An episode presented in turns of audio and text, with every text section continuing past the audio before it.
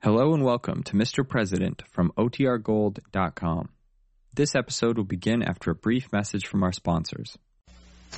If I am elected to this office, which I do not seek, I will not be a party president. I will be a president of all of the people.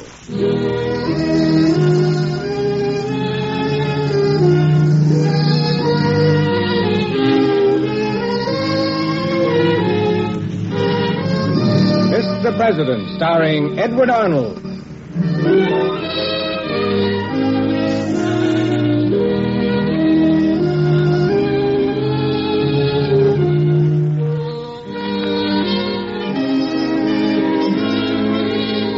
Mr. President, at home in the White House, the elected leader of our people, our fellow citizen and neighbor.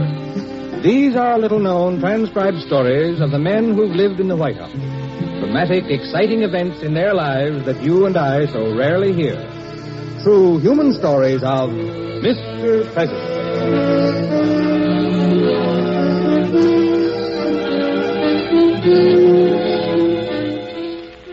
In a moment, we'll present Edward Arnold in tonight's Mr. President drama. You know, too many of us think of history as a boring collection of dull names, dates, and places. We forget that historical figures were once living, breathing human beings, possessed of the same driving emotions that dominate our own times. They loved and hated, aspired and dreamed, even as we do today. It's the loss of these humanizing qualities that makes so many history texts mere listings of dry statistics. In the preparation of the Mr. President scripts, on the other hand, every effort is made to bring you not only carefully checked facts, but with them the color and atmosphere of the times in which each episode takes place.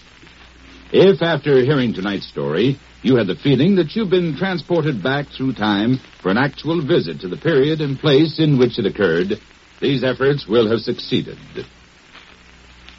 Now for tonight's drama starring Edward Arnold, and see if you can name the president upon whom this episode is based.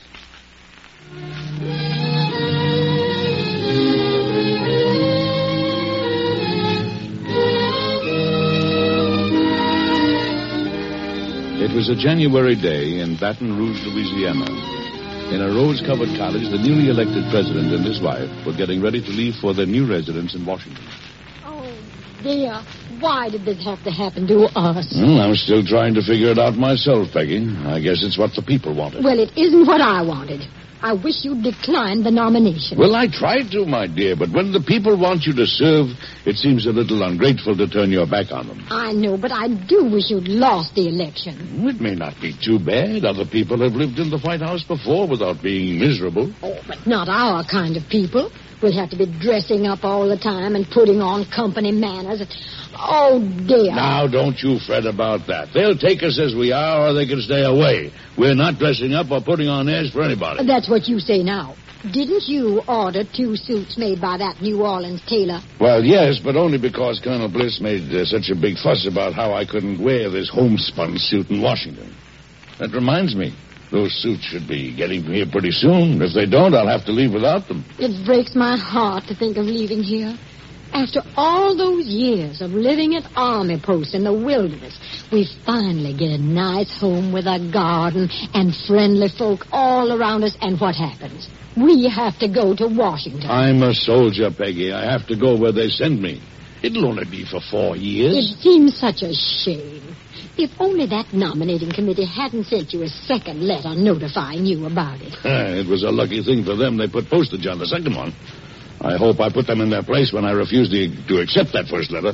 If anybody wants to write me, they pay the postage. Do you suppose they'll think you're kind of close? I don't care if they do. I am close. I have to be. Those fellows in Washington don't realize how many years I've been scrimping and saving to pay off that note I signed for a friend. Yes, and it's cost you $20,000. But you didn't have to pay. You could have gotten out of it. Sure, but I don't do business that way. Anything I sign, I'm good for. Oh, that reminds me, Peggy. That box of old papers in the closet. You'll be sure to pack them along, too. My lands, what do you want those old papers for? They've all got writing on them. Only on one side. I might have to do a lot of writing in the White House. No sense in me or the government having to buy new paper. Oh. That's wasting money. Whatever you say, dear. Oh, my sake, you've lost another button from your coat. Mm, good heavens, so I have. I don't know what happens to buttons with me. They just seem to pop off. Well, you're not as slim as you used to be. I have my button box right here. Now take off your coat, dear, and I'll sew a new button on. Let me see what kind of a button you're sewing on first. Why, this one. It's a good strong one. Oh, you sure it's a button made in this country? I won't have any cloth or buttons not made in America. It's American, dear.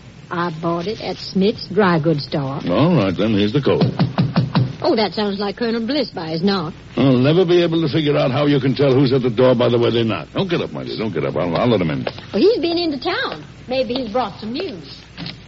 Oh, come in, Colonel. How are you today, Mr. President? Oh, I'd feel better if I didn't have to leave. Don't stand there with your arms full of packages. Come on in. Sit down. Sit down. Thank you, sir. What's in the packages, William? Oh, hello. Well, I see you're sewing on buttons again. he's always losing them. well, he'll have plenty of new buttons to lose. I met the messenger bringing these suits from Jessup the tailor, and so I just brought them in myself. Well, good. It's about time. Let's see what they look like, hmm? From what Jessup's boy tells me, a lot of men went in to see these suits he was making for you. Well, it's none of their business. Let's have a look. Oh, I think they're very nice. But what's in the pockets? Oh, what, what makes them both so? Why, these are letters. That's what I was going to tell you, sir. Apparently, Jessup made himself a tidy sum charging the office seekers who wanted to put letters in your pockets. These are all letters from office seekers? In my new suits? They start early. You see what you'll have to go through from now on. Oh, I do wish you hadn't been elected. I know we won't like Washington.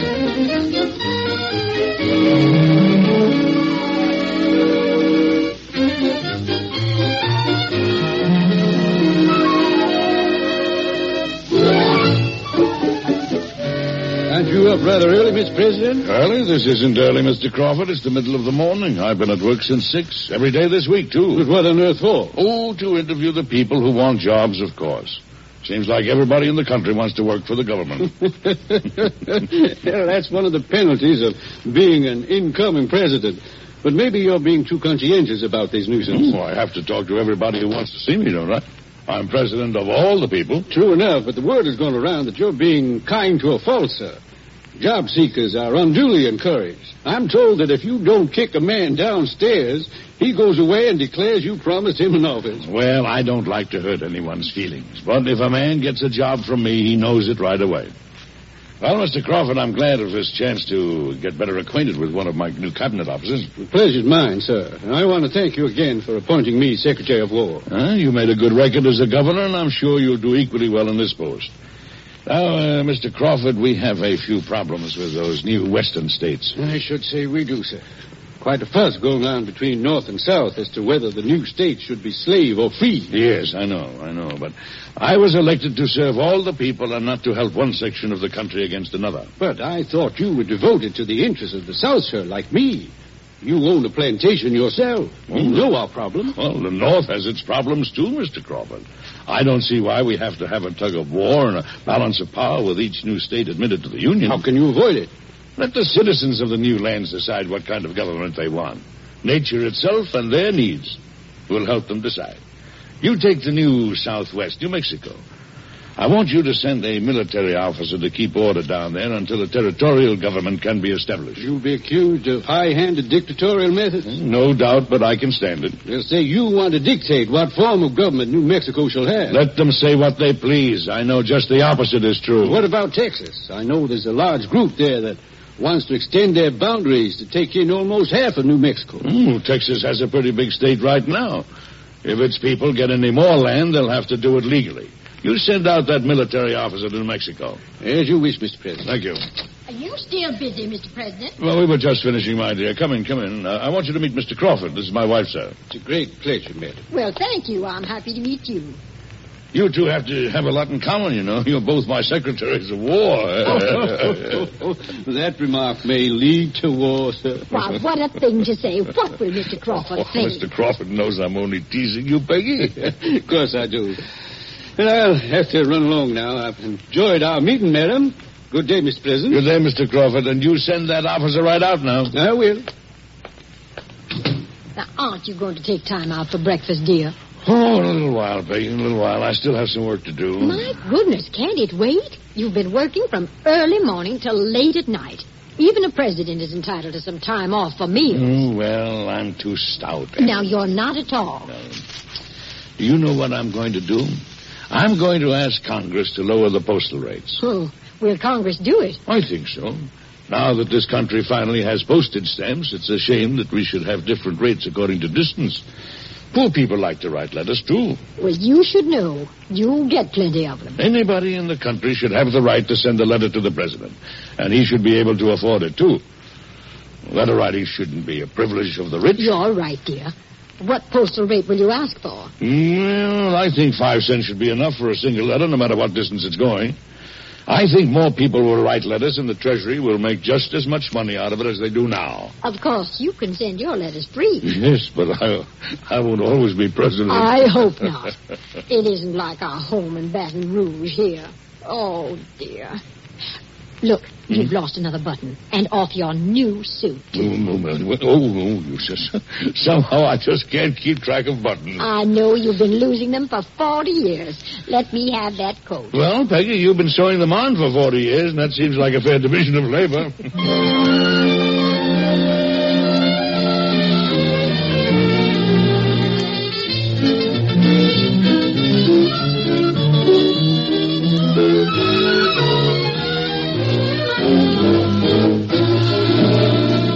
I've just come from the House, sir. There's been quite a sharp debate about your military government in New Mexico. I expected there would be, Colonel Bliss. My enemies there claim I'm trying to settle the entire slavery question single-handed. Today, the charge was that you've exerted your influence and the coercion of military force to get the kind of government you want. Not the kind I want, Colonel, and not the kind the South wants either. Simply the kind of government New Mexico wants. Will you reply to the charges, Mr. President? Of course I will. We have to make clear to the congressman that any attempt to deny to the people of New Mexico the right of self-government will be looked on by them as an invasion of their rights. Now, here I've made some notes on the subject. Would you mind whipping them into shape? Yes, sir.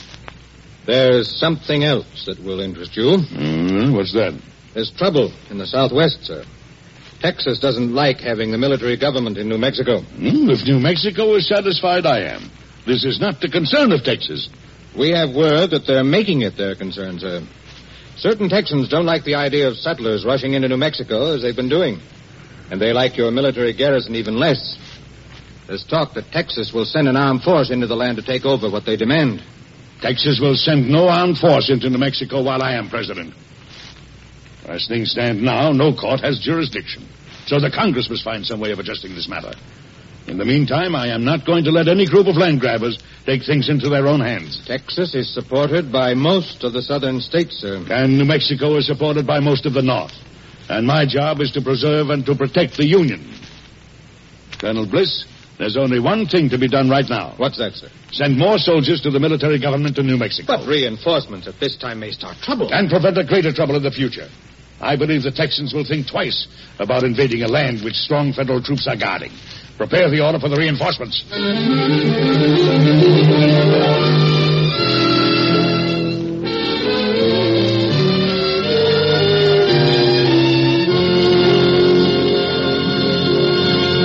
In just a moment, we'll come back to Edward Arnold and Mr. President. You may never have felt the pangs of hunger, but millions of Europeans have. You may never have had the experience of heartbreak in having to tell a child there's nothing to eat, but millions of Europeans have. You fortunately do not have to put up with Europe's hardships, but you can help those who do through care. Care packages are the most efficient, most economical way to send food and clothing abroad on a person-to-person basis. Care guarantees delivery of any one of its different types of food and clothing packages to individuals in Europe or Japan designated by you. Now, plus the familiar $10 package, Care has a $5.95 budget food package for delivery in 11 European countries. Mail your check or money order to Care, New York. Specify the type of package you want and give your name and address and the name and address of the recipient. Remember, through Care you can send more for less. Now back to Edward Arnold and Mr. President.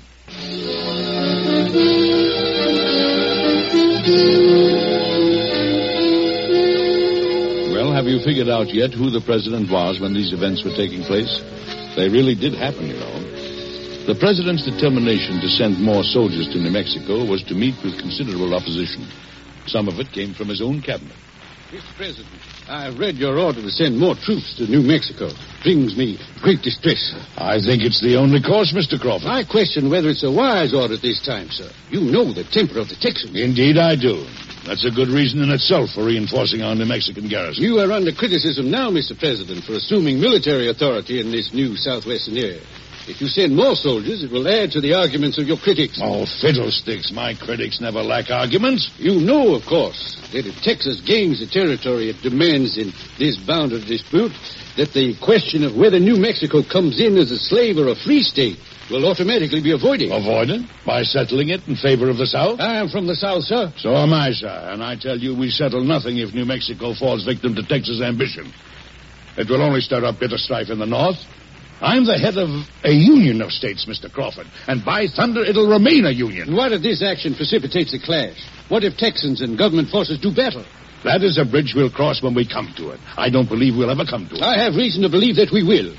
Mr. Crawford, I am not here to argue this matter. It is my best judgment that the boundary question will be settled by legal means. And to assure that, I want more soldiers sent to New Mexico. You will sign the order, please. I'm sorry, Mr. President, but I cannot sign this order. Then, by heavens, I'll sign it myself.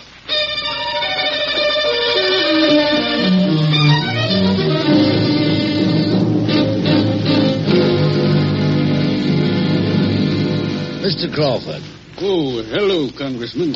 What can I do for you? we are fellow Georgians, Mr. Crawford. I'd like to know what you think of the president's disgraceful behavior in ordering more troops to New Mexico. Well, I've been against the order, Mr. Stephens, but the president is an old soldier. He likes his own way. Well, he'll not get it, sir. Did you see this article in the National Intelligencer? Yes, I have.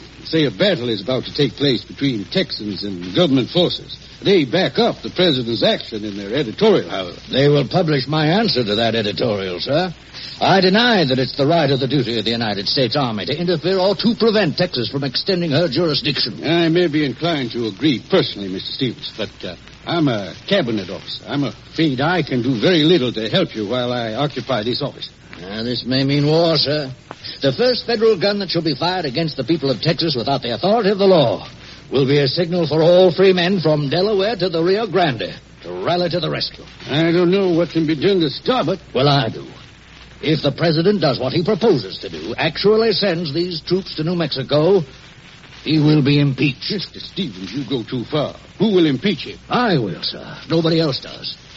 I was one of those who helped put him into the White House because I believed he would act like a true Southerner.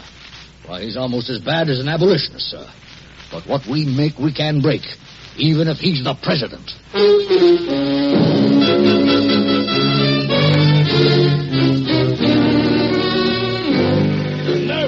Rascals to set up such a hue and cry before anything has happened. Are they spoiling for war? Sit down, dear. You've been pacing about for hours. I'm not tired. The colossal impudence of these hotheads who want to use Texas as a vehicle for war. Mr. President, you are wearing out the carpet.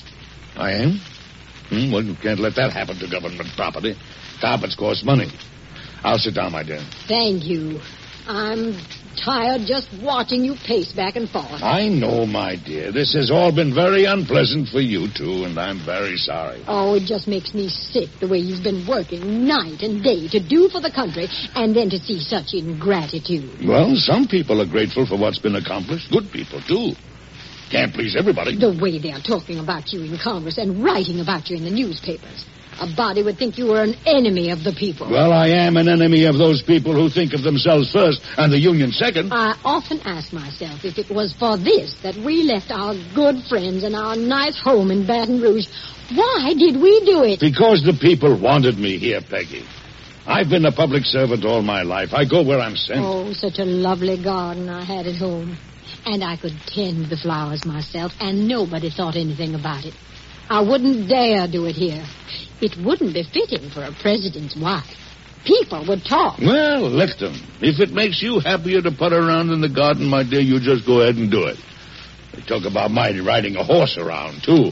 Oh, but I don't care. It's good exercise. Life was so much simpler in Louisiana. Oh, we'll be back there, Peggy. We won't be in Washington forever. If some of these firebrands had their way, we wouldn't be here at all. It'd almost be worth it. Our magnolias must be in full bloom there these days. And I'll bet the fish are biting in the creek. My dear, why don't you take a little trip back home? But what about you? Oh, I have to stay here, but there's no reason why you can't go back. What, and leave you here among the wolves? No, I can't do that. Besides, who'll sew on your buttons if I'm not here? oh, Mr. President. Hmm? What is it? now? Have I lost another button? No, but there's a tear in your coat. There is? Where? Oh, well, so there is. Huh. That must have happened when I was riding early this morning. Did you wear your new broadcloth suit on horseback? My goodness, when will you learn? Here, let me have it. I have my sewing basket right here. Oh, thank you, my dear. You're so clever. I know the rip won't show just a little bit when you're so. now, don't you try to soft soap me with your praises. You still shouldn't wear your good suit for riding. well, that's true. Uh, I'm not going to have suits made every year. Oh, and by, by the way, you want to hear some good news? I certainly do. The White House is going to have that new gas lighting. No. All over. In every room. No more candles dripping or whale oil smelling up the place. Why, that's wonderful news. But won't it be expensive? Oh, I guess it will. I wouldn't have ordered it myself, but they did it without asking me. Now, do you still want to go back to Baton Rouge? Yes, dear. But I'll wait. Here's your coat. Now, how does it look? Oh, that looks fine. You can't even tell where it was torn. I hope I can keep the states together as well as you keep my clothes together. Come in. President, Congressman Stephens is here to see you. Oh, well. You better keep your sewing basket handy, Peggy. The fur may be flying. Send him in, Colonel Bliss. Yes, sir. I'd better go. I might say something unladylike. That's all right, my dear. I'll probably talk ungentlemanly. Goodbye, Peggy. Oh, your servant, man. Congressman. Mr. President, Have a chair, Mr. Stephens. what I have to say is best said standing. Mr. President, I wish to ask you, sir. Do you want this country torn apart by war? No, Mr. Stephens, I do not. Do you? Of course not. But why do you act in a manner calculated to inflame the citizens of Texas and thereby the entire South? Congressman, a military officer was sent to Santa Fe to enable the New Mexicans to hold a constitutional convention. That is the right and privilege of these people who soon hope to be admitted into the Union as a state. Not according to the Texas viewpoint, sir. It believes the disputed territory should become counties of Texas. I know. I know. There's been enough pressure on me to know very well what the Texas viewpoint is. It is my opinion that Texas is not justified in her extreme claims. I will not stand for any seizure of territory. You claim the right to settle the boundary issue by yourself? No, I do not. I say such settlement is the duty of Congress or the Supreme Court. In the meantime, to assure an honest legal settlement, I have ordered the troops in New Mexico to be reinforced and directed that no armed force from Texas be permitted to go into that territory. This, Mr. President, is a criminal folly that will lead to war. And the consequences will be on your own head. sir. Oh, you speak in the voice of doom, sir. But I see no reason to hail you as a prophet. If you want prophetic words, I will give them to you. If one shot is fired against the people of Texas, you will have launched a war. The cause of Texas will be the cause of the entire South. And you will learn that 15 states of this union with 7 millions of people cannot be easily conquered. Mr. Stephens, you appear to forget that I am from the South myself. It is not I who forgets it, sir. I know the temper, the strength, and the frailty of the South as well as you. Better, perhaps, since I've lived longer than you, Congressman. I say there will be no war. The New Mexicans will peacefully decide what type of government they desire. The boundary issue will be resolved by peaceful, legal means. Not if you persist in sending more troops. Southern officers will refuse to obey your orders if you send troops to coerce Texas. Then I will command the army in person, and I will hang any man who is taken in treason against the Union. And by what right do you take unto yourself such power? The President is the Commander in Chief of the Army and the Navy of the United States, sir. For the protection of the Union and its citizens, he is not required to give his reasons to any man. This, then, is what comes of putting a soldier in the White House. The responsibility for what happens is on you, Mr. President. I will accept all the responsibility, Mr. Stephens. You are too quick to anticipate trouble. There will be no trouble unless you stir it up.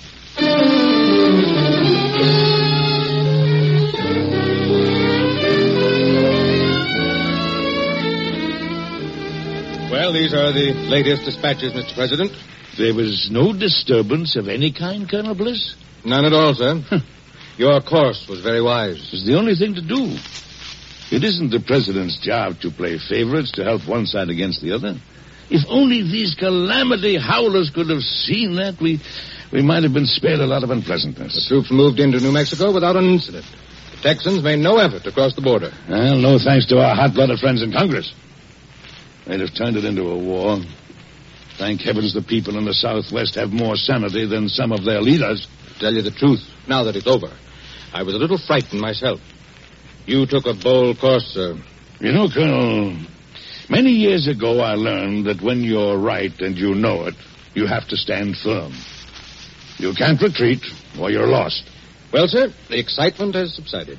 New Mexico will be organized as a territory before long, and men like Horace Mann and Abraham Lincoln in Congress are applauding your judgment. Eh, solid men, both of them.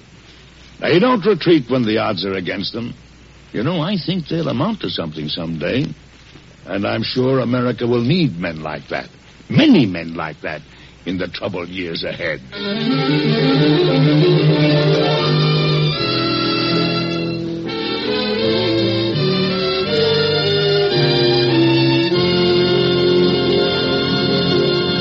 Well, you've probably figured out by now who the president was when all that happened. It really did happen, you know, and you'll have the answer in just a moment.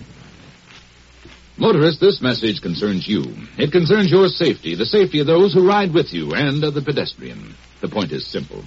Everyone knows that at this time of year you have to take special precautions with your car. But it's necessary to take special precautions with yourself, too. You have to consider the conditions of the roads and of your equipment when snow and ice hit. Get the feel of the road when you start out on any given day and adjust your speed to those conditions. Make sure that your headlights, defrosters, and windshield wipers are in A1 condition. Use tire chains for driving on snow and ice. Pump your brakes to slow down or stop instead of jamming into a skid. And lastly, give the car ahead plenty of leeway. The National Safety Council sums it up with keep your wits and your windshield clear. Now, here is Edward Arnold.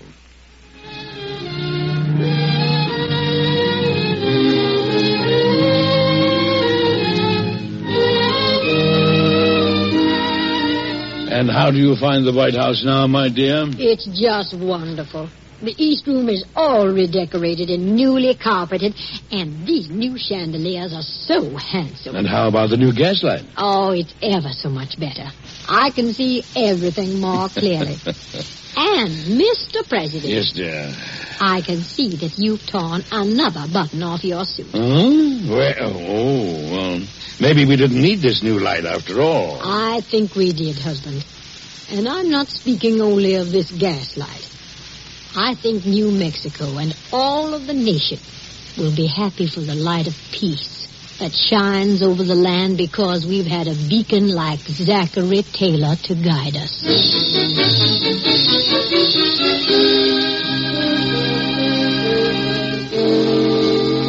Be with us again next week, won't you, for another interesting story that happened in Washington a few years ago to Mr. President. Until then, goodbye.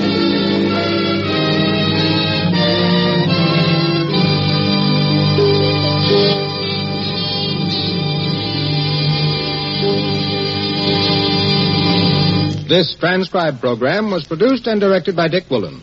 Mr. President was created by Robert G. Jennings and written by Dave Noensen. Appearing in our cast were Jeanette Nolan, Herbert Butterfield, Joseph Kearns, and your narrator, Ted Osborne. Today's story was based on incidents in the life of President Zachary Taylor.